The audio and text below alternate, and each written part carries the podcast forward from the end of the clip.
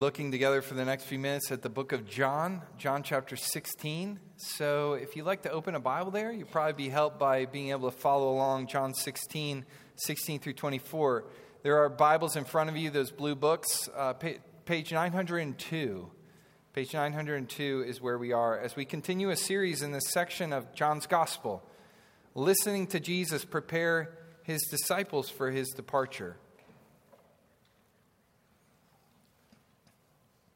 We are now on day eight of the new year. How are your resolutions coming? I have to admit, as just kind of, I threw in the towel a long time ago on resolutions because I wasn't very good at changing in the short term. They say that most resolutions last for two weeks, so we're halfway there for most of us. I hope yours hold out longer than that, if in fact the change you want to see is good change. We need more than resolutions, apparently, in order to have effective and lasting change. It's what I've learned in my life. It's what you're probably learning in your life as we round the corner again to another year and maybe close to failed resolutions. We need more than resolutions. But what do we need for change? What do we need to change? How do we change? Well, our passage this morning helps us think about that, helps us gear our minds and hearts towards the need and the ability to be transformed through what Christ has done. Look at John chapter 16 as we enter again this conversation between Jesus and his disciples and we think about our need for change, we'll start in, in verse 16, and I'm going to read through verse 18. Jesus says to his disciples, A little while, and you will see me no longer. And again, a little while, and you will see me. So some of his disciples said to one another, What is this that he says to us, a little while? And you will not see me. And again, a little while, and you will see me. And because I'm going to the Father. So they were saying, What does he mean by a little while? We do not know what he's talking about. Hope you find comfort in that. If you often open the Bible and you're like, I don't know what this is talking about. The disciples felt that too. And through the work of the Spirit, they came to understand more, and you can too. So persevere and ask God for His help to help you understand His word when you open it. Jesus has been telling His disciples about His coming departure. And although Jesus has been clear that He is going away from them and going to His Father, the disciples still don't get what He's trying to tell them. They are specifically in this text caught up on the words, a little while. It's repeated over and over again for some reason, this is not registering with them. I'm not sure why it's not registering with them. It doesn't tell us why specifically. So we could wonder is it because they're trying to figure out how long a little while is? Are they wondering if it's only a little while, why would Jesus go away at all? What will it mean that they can't see him for that section of time? Couldn't they just go with him? Whatever their confusion, they seem to want more information from Jesus. Jesus, what is the plan? How can we know more about it? In light of their confusion, Jesus graciously says, Guys, seems like you have some questions. Look at verse 19. Jesus knew that they wanted to ask him, so he said to them, Is this what you're asking yourselves? What I meant by saying a little while, and you will not see me, and again a little while, and you will see me? In typical Jesus fashion, he doesn't actually answer the question the disciples ask, but he answers a more important question that they didn't know to ask, but should have asked. You see, the disciples want to know how a little while will come and go, I think. How is it going to start? How's it and when's it going to end? And Jesus says, Actually, I want to tell you what's going to happen during the little while. He knows that's what they need because they don't need more information, they need transformation. And what he's about to do in a little while is going to transform them. Like the disciples, I think we often feel convinced that what we need is just more information. We simply want to know, Jesus, just, just lay it out there. What's your plan for our life? Give me more information on what my circumstances will be or why the ones I'm in are the ones I'm in. Who will I marry? Where am I going to live? Am I going to die young? Am I going to die old? Give me more information. Jesus' priority is not usually on giving us that kind of information, but bringing instead transformation. He may use our circumstances to that end, but his aim is something other. He wants to bring change to our hearts. And just like the disciples, he tells us in this text how he's going to make that happen. Now, before we look at the transformation, what's going to be most of what we're thinking about this morning, the transformation Jesus says is about to happen, we need to know what happened in the time that Jesus called a little while. When Jesus says a little while, he is referring to his coming death, his resurrection, his appearance to his disciples, and then his ascension back to heaven. In this passage, all those things are in Jesus' view as he answers to the disciples. In verse 20 through 22, his death and resurrection are in view. In verse 23 to 24, his ascension is in view. This series of events that Jesus undertakes in this little while is what we often call the gospel. Jesus, who came and died and rose again and returned to the Father for our life. Jesus tells us that in this, our true transformation begins and happens in what he did. So, this is the main idea of the passage in front of us. All that by way of introduction and getting us into the heart here. The main idea is that the death, resurrection, and ascension of Jesus brings life transformation. The death, resurrection, and ascension of Jesus brings life transformation. Perhaps as I hold out to you that there is hope for life transformation, perhaps you find yourself very interested in such a thing. Perhaps you've grown as a Christian a little out of practice in taking the gospel and bringing it to bear on your everyday life. Well, I hope and I pray that Jesus' words help us. Help us especially to understand the transformation he offers and receive it from him. There are two main transformations that the gospel brings that are addressed in this section of scripture. Two main transformation the gospel brings to our life. And so that's going to be the rest of my sermon. The first one is this the death and resurrection of Jesus. Jesus' death and resurrection transforms our reality from sorrow to joy. Jesus' death and resurrection transforms our reality from sorrow to joy. Read with me verse 19 through 22. Jesus knew that, that they wanted to ask him, so he said to them, Is this what you're asking yourselves? What I meant by saying, A little while and you will not see me, and again a little while and you will see me? Truly, truly, I say to you, you will weep and lament, but the world will rejoice. You will be sorrowful, but your sorrow will turn into joy. When a woman is giving birth, she has sorrow because her hour has come, but when she has delivered the baby, she no longer remembers the anguish for joy that a human being has been born into the world. So also you have sorrow now, but I will see you again, and your hearts will rejoice, and no one will take your joy from you.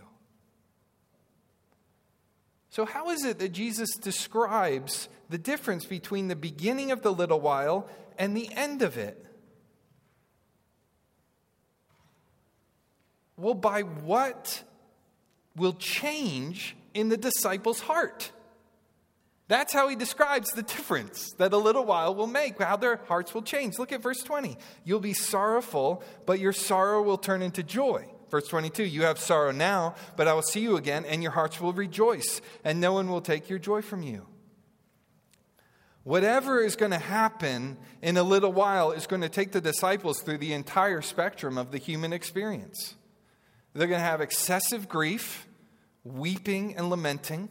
But then they're going to ultimately have permanent joy, peace, security, contentment, gladness. And through the grief, the world will be celebrating. Jesus is talking about his death that's coming soon. In a few hours, he's going to be arrested, unjustly condemned, crucified, and buried in a tomb. People hated Jesus, and they did not believe that he was sent from God as he claimed. They killed him thinking they were doing the world a service. And once he was buried in that tomb, the disciples entered into grief, thinking that when he went away, they would not see him again. But they would see him again. They would, because three days after being crucified, Jesus came out of the tomb in resurrection. And the sight of Jesus alive, though once dead, transformed the disciples' reality from sorrow to joy. I wonder if you heard about what happened last Monday on a national stage during a professional football game when a player abruptly collapsed from heart attack. Teammates, spectators, maybe even some of you watching the game, viewers nationwide, instantly experienced a bitter dose of our universal reality life is not guaranteed, but death is.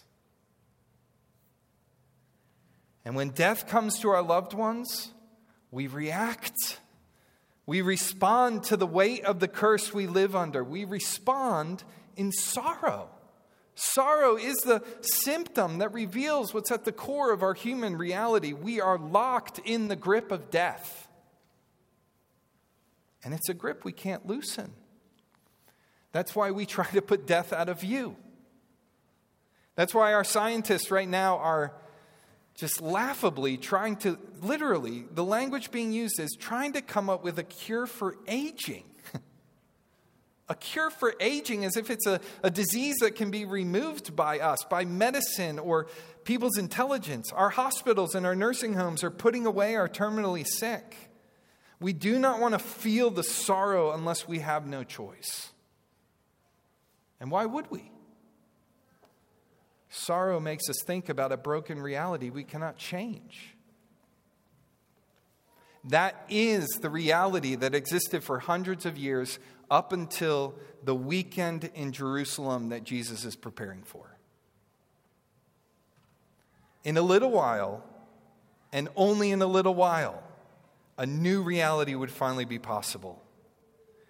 You see, the whole human experience turns on the hinge of what Jesus did in those three days.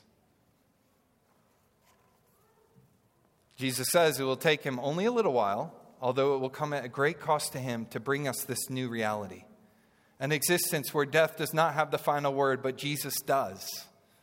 The Old Testament prepares us for it. It promises there's going to be a curse ender who comes. And Jesus comes and puts death to death. He dies on a cross to satisfy the demands of death's curse that weigh on us. He takes away the judgment of our sin that brought death to the world. The death and resurrection of Jesus Christ bring about a new age, a new reality, a transformation of the human experience where life is possible when once death was inevitable. And so Jesus says the implications of the change he's bringing are big. They're big for you. because of what he did, your sorrow can be turned into joy. And he gives this picture of a baby being born. Look at verse 21 again. When a woman is giving birth, she has sorrow because her hour has come. But when she has delivered the baby, she no longer remembers the anguish for joy that a human being has been born into the world. How ironic that in the agony of his coming death, Jesus knew he was going to bring through it the joy of new birth. the point of this illustration he gives that is that in light of this new baby, all suffering that preceded the baby being born is, is somehow forgotten. And for those of you who have watched babies be born or have given birth to babies or celebrated with loved ones, you know that. You know that experience. So he's not saying that there is no sorrow or sadness in this life. He's not saying that at all. But he is promising that it will one day be eclipsed by a greater, more joyful event. Because Jesus rose, he will return and finish what he started. And did you see did you see in verse 22 how extensive and solid and permanent that change will be? End of verse 22 No one will take your joy from you. Knowing that day is coming when Jesus returns for us and will surely come, this is why our joy can be invincible. Nobody, nothing, no event can stop the resurrection from making us joyful in Jesus. Now, I know as I say that, that there are people in this room who are weighed down by sorrow today. I know we have a sister who went to her grandfather's funeral yesterday. We have a brother who is still wrestling with the departure of his father from whom he was estranged most of his life. We have brothers and sisters who feel pinned right now underneath the crush of broken bodies and broken hearts. We know what it means to weep and lament. To those of you who are weighed down by sorrow, Jesus knows your sorrows. He witnessed firsthand here on this earth, the colossal curse that pressed down people around him in disease and demonic oppression and faithlessness and slavery to sin. He witnessed it all, he felt the weight of it. He loved his friend Lazarus, and he wept at his grave when he died. He is with you in your grief, and he came to take it away. Your king, your savior, your brother, your friend, Jesus, made a plan to take away your sorrows. This is the Lord we worship. The liberator, the rescuer, the deliverer. He loves us. He gave his life to get us out of a reality that's defined by death. And in his person, he has everything necessary to make that happen. It's all with him, it's all in him, it's through him that he can do that for us.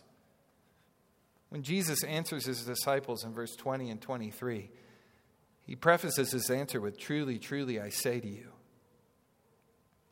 He can tell them what's about to happen because he controls what's about to happen. He will inaugurate a new world order when he reigns as king over death.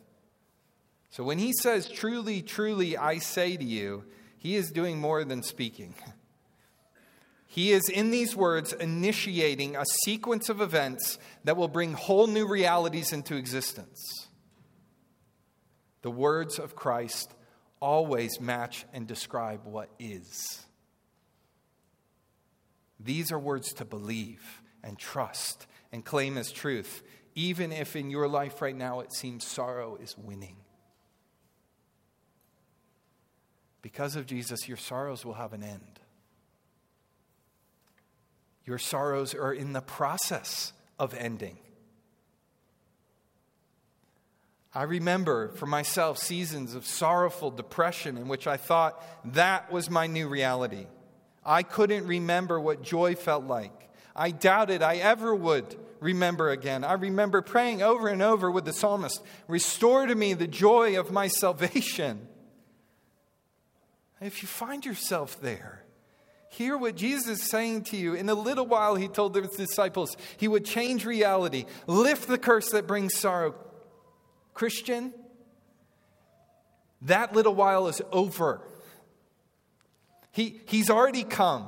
He's already come as the king to bring the kind of kingdom where people don't have to stoop as they trudge through this world, but we can be lifted and relieved as Christ takes our heavy loads. So, whatever sorrow you feel today or tomorrow, remember that it is, as a child of God, a sorrow that is on its way out.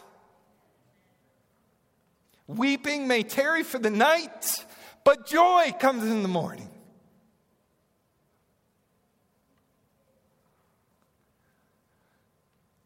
I wonder if you are here and you've been skeptical about Christianity. Maybe you're even here because you've witnessed the joy Christians have that you know you don't have. What makes people like the disciples change from weeping at Jesus' death to boldly and joyfully talking about him as the crucified and risen Savior only a few weeks after their tears? Why would they hide in fear when he was crucified, then courageously die for him as martyrs?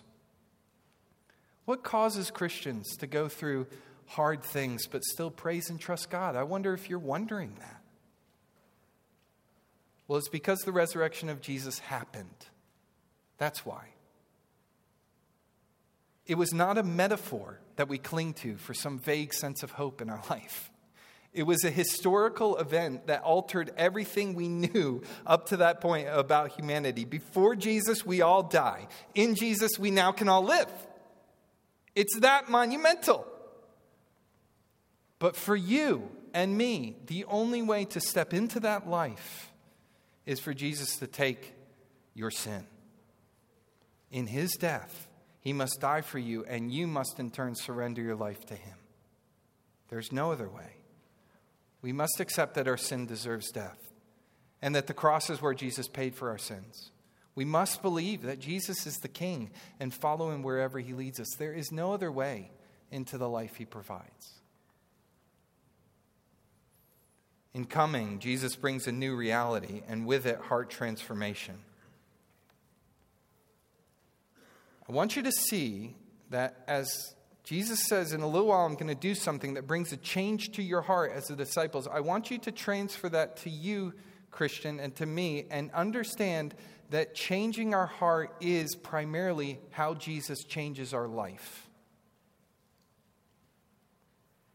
That's where the crosshairs of his providence, of his leading in your life, of his purposes, he's aiming at your heart. It's not the circumstances around your life first. sure, he'll use those, but what he's after is change of the person. That's how he changes your life. Jesus' will is to change my heart and your heart and my life and your heart. Jesus intends to remove how death influences your thinking and our living and put life and joy in its place. In some ways, Jesus has already done this. He finished that work. And it's just for us to realize the benefits. In other ways, he's doing it day by day. Let me tell you, let me demonstrate what I'm talking about. Our heart anxiety, that worry you feel, that, that keeps coming back around, our heart anxiety is connected to death. In that the ultimate worry is that we will be lost and no one will be able to save us. Jesus says that's not true. He'll bring us even through death. So, won't He bring us through lesser worries? Let me give you another example. Our sinful habits, those things we keep going back to, maybe our addictions, those are connected to death. In that when we sin, we say there is no power greater than the curse that locks us into patterns of disobedience. But Jesus, brings a new and greater reality. That means sin is not an unconquerable power in us anymore. He intends to change patterns of sin in us through his resurrection power. Jesus is aimed at transformation of our hearts. And if that's true, and it is true, what would Jesus have us to do in response? We'll receive his resurrection reality as true. That's what. Believe that sorrow and death as a permanent reality fully ended when Jesus died to take that from us and rose to give us life with him into life forevermore. Believe it. Not assent in the mind, but an agreement in the heart that he is risen and that has altered the course of our life forever. Are you welcoming Jesus' resurrection life in your life right now? Are you living according to that reality? Are you putting that truth to work in all the various ways available to you? In your chronic sickness, is the coming glory of a risen and remade body because of Jesus' power helping you trust Jesus through your bodily pain? In your fear of the future, are you remembering that Jesus will not let go of your hand in this life, nor will his grip loosen on you as you pass through death? In your apathy to the things of the Lord and his word, and your decision to pursue other priorities instead, have you forgotten that all of this will pass away, but our life with Christ will go on?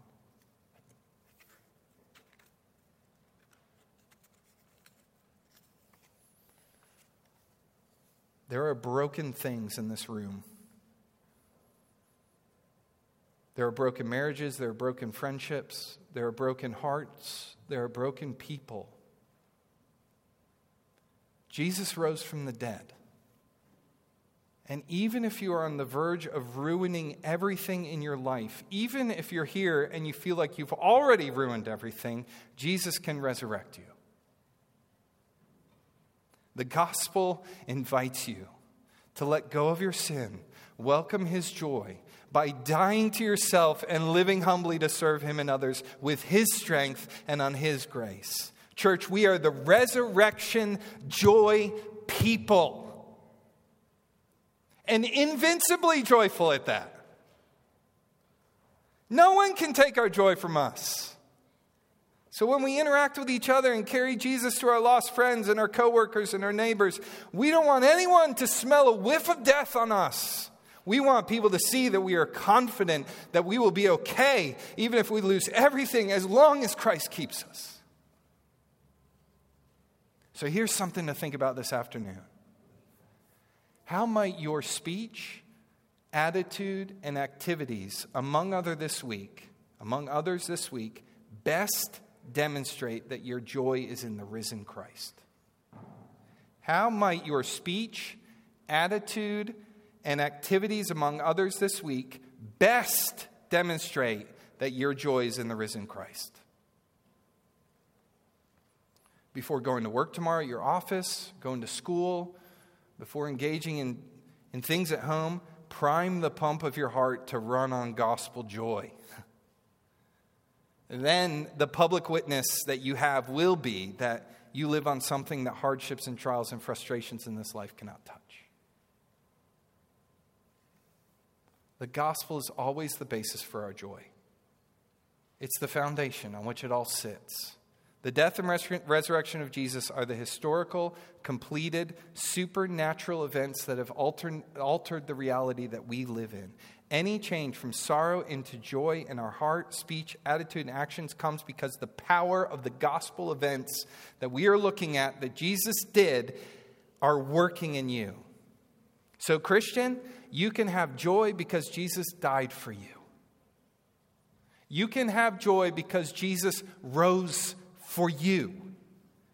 Jesus gives you peace. Jesus gives you joy. Jesus gives you contentment. He gives stability to your life. It was for you He did these things, and it is to bring you change to your life that He did them. Power to change pours from the risen Jesus in heaven to your heart through the Spirit and to us as a church. Let's receive that change from Him this week. I'm so glad we're here this morning. I'm so glad that we as a church gather every Sunday to celebrate that King Jesus lives. and He has brought His rule into our life. Keep coming back.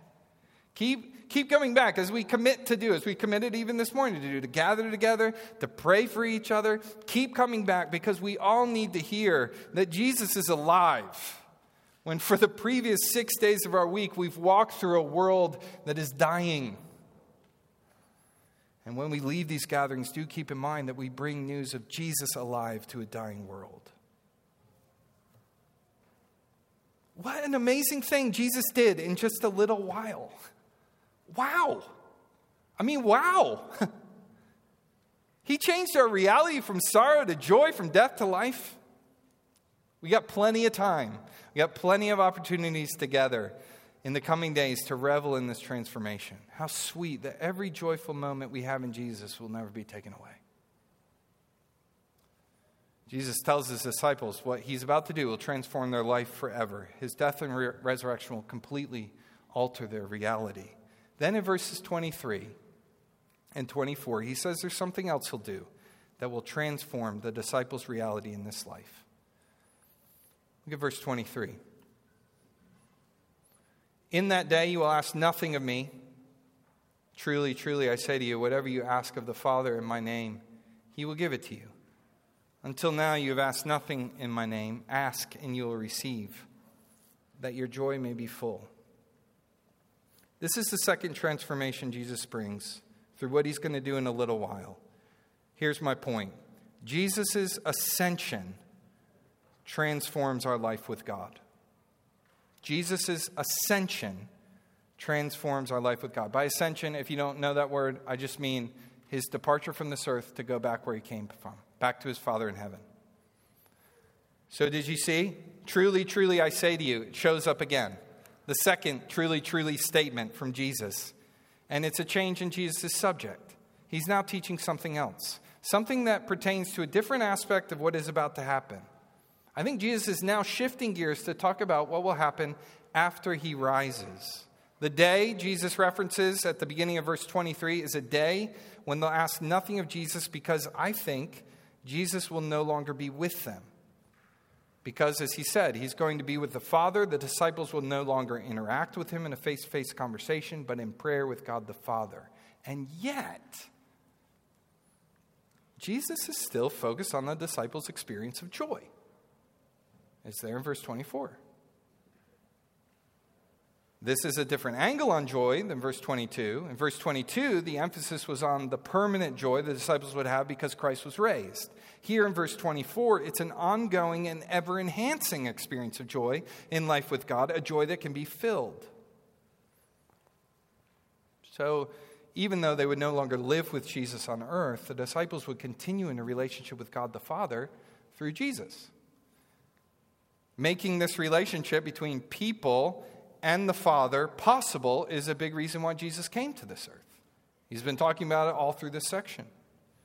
To reunite sinners like us back to the one who made us and loves us, even though we had run away from him in our rebellion. Jesus came to end that war that we waged against God. He laid down his life to put an end to our rebellion, to bring us peace with God.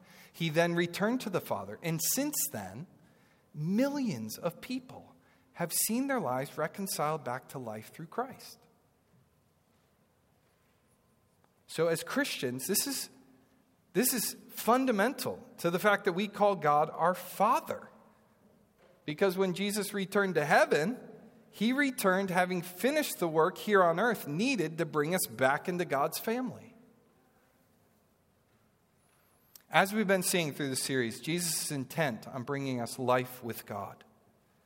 That will become even clearer as we get into chapter 17 and Jesus' prayer. It's clear in these verses. Because of Jesus, we can talk to God as our Father, know that He welcomes us, and intends to answer our requests with His gifts. Have you ever gotten a recommendation from someone to go get a service from someone else? You know, like getting your car worked on, or you need something made and you saw it in somebody else's house and you said, hey, and the other person's like, oh, yeah, I know the guy who did this. Here's his number, give him a call person recommends it, recommends it to you, and then they add, Tell him I sent you. You ever had that experience?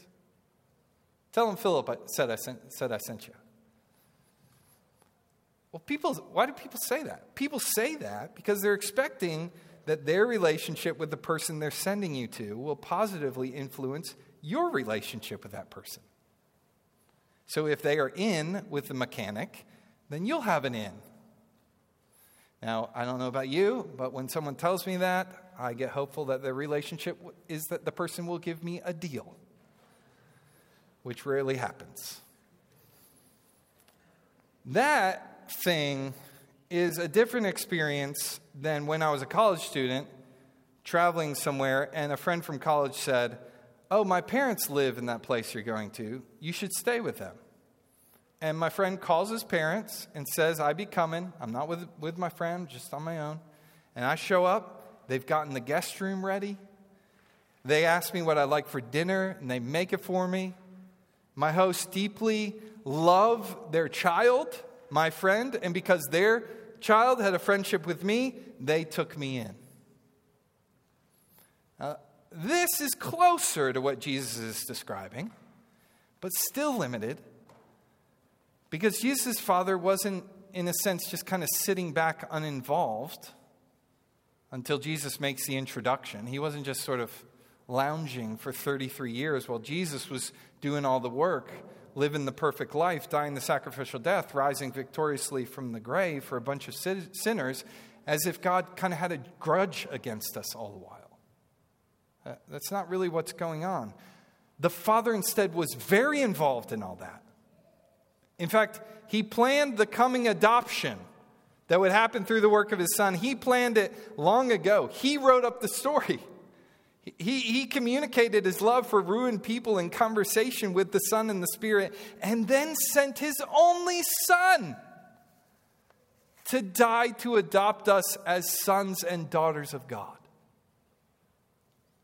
So when Jesus ascends back to heaven, he's not making a kind of like new introduction like my college friend and then and then it's nice and congenial. No, he's returning with a glorious and beaming face to tell his father that they had done it. They had brought salvation, and because they, they did, the earth would soon be full of Jesus' brothers and sisters and the Father's sons and daughters. That's the Father you talk to in prayer, child of God. His heart is for you, inclined to you, sympathetic in your trials, elated in your joys. He is a giving Father. He is not stingy. He is benevolent. He is listening. He is inviting. Talk to Him. Talk to Him. Jesus went back to the Father to open up for us to have that relationship with Him. Act on it, step into it. Why does Jesus say to pray in his name? He says it twice. Well, it seems that Jesus is saying when we pray in his name, we have a guarantee that the Father will hear and answer us.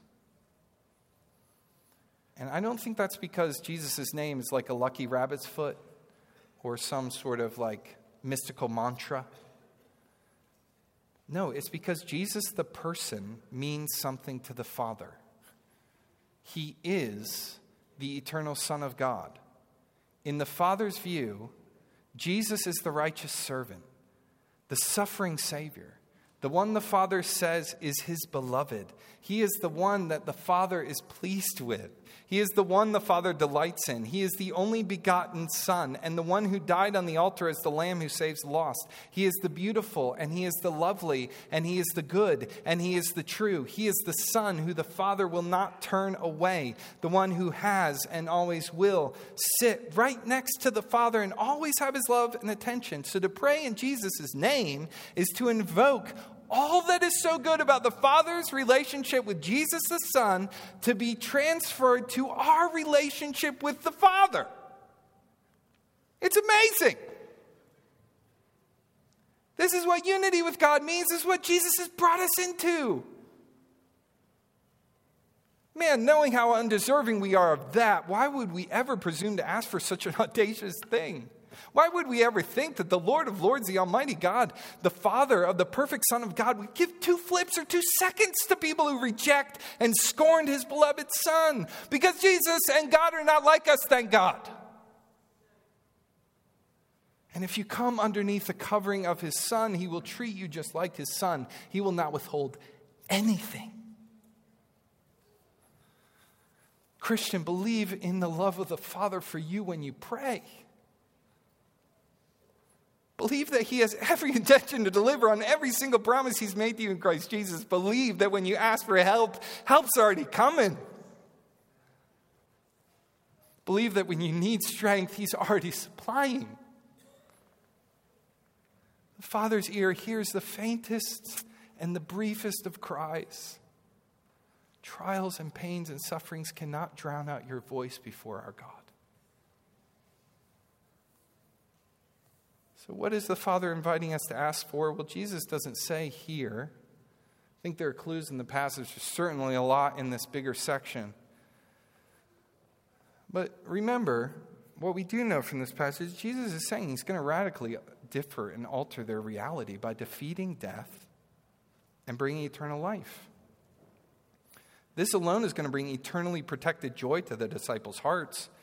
Jesus is saying he will soon leave and go back to his Father and sit on the throne of the universe and invite us to enjoy a personal son daughter relationship with the King. So, what should we ask for? Well, on the one hand, we might say, after all he's done, we don't dare ask for anything. We don't need to ask for anything. But Jesus encourages us ask. He tells us to ask. He tells us that the Father longs to give to his children.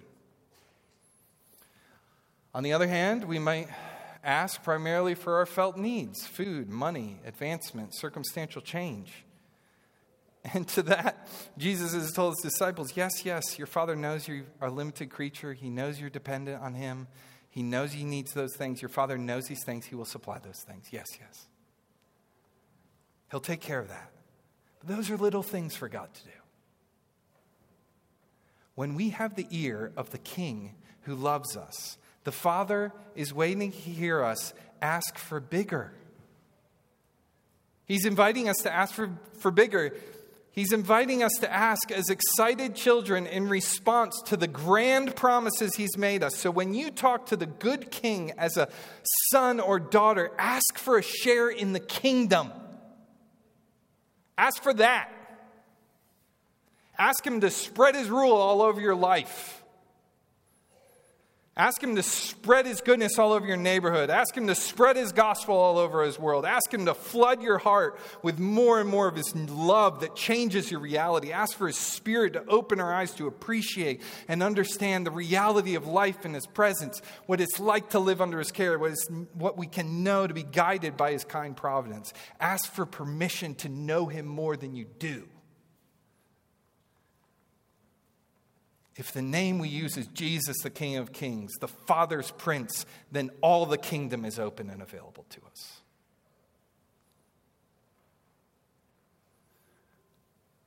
If you aren't already, start paying attention to what you're asking for and what you're receiving. I found that when I see what he gives, I grow in knowing the giver who's given it. The worst thing we could do is not ask.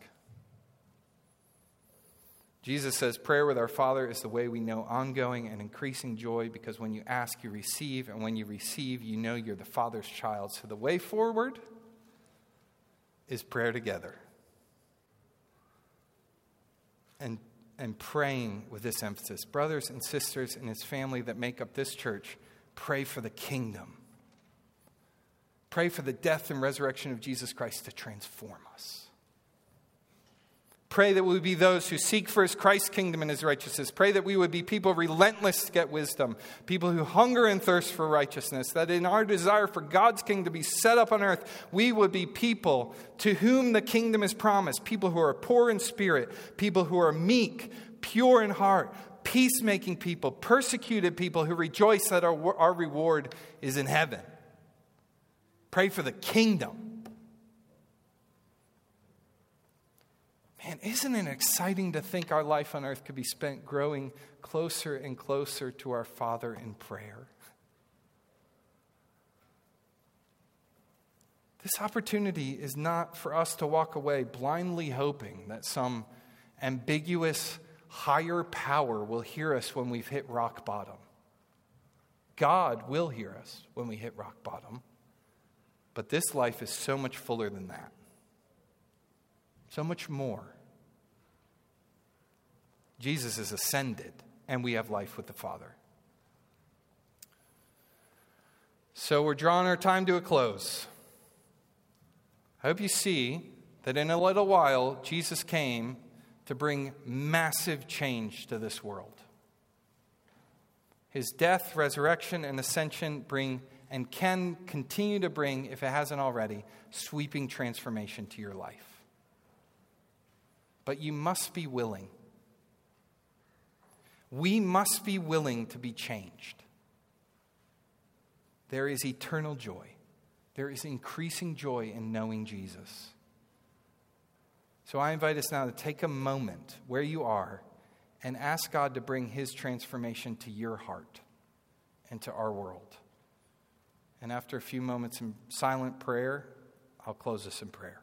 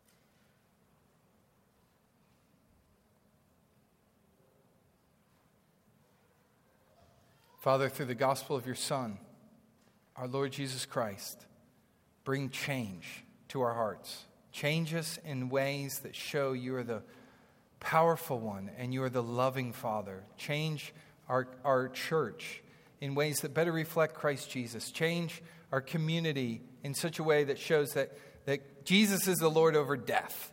We pray that resurrection joy would be characteristic of us we pray that we would know how to transfer the weight of our sorrows to you today for those who are crushed down by them. We pray that you would bring relief to us. God, only in your gospel can such changes take place, and they have already begun. We praise you, Jesus. We pray that you would bring your kingdom and you would give us a share in it. Enable us to be your ambassadors and representatives for as long as you have us here looking forward to enjoying eternal life with you. We pray in Jesus' name. Amen.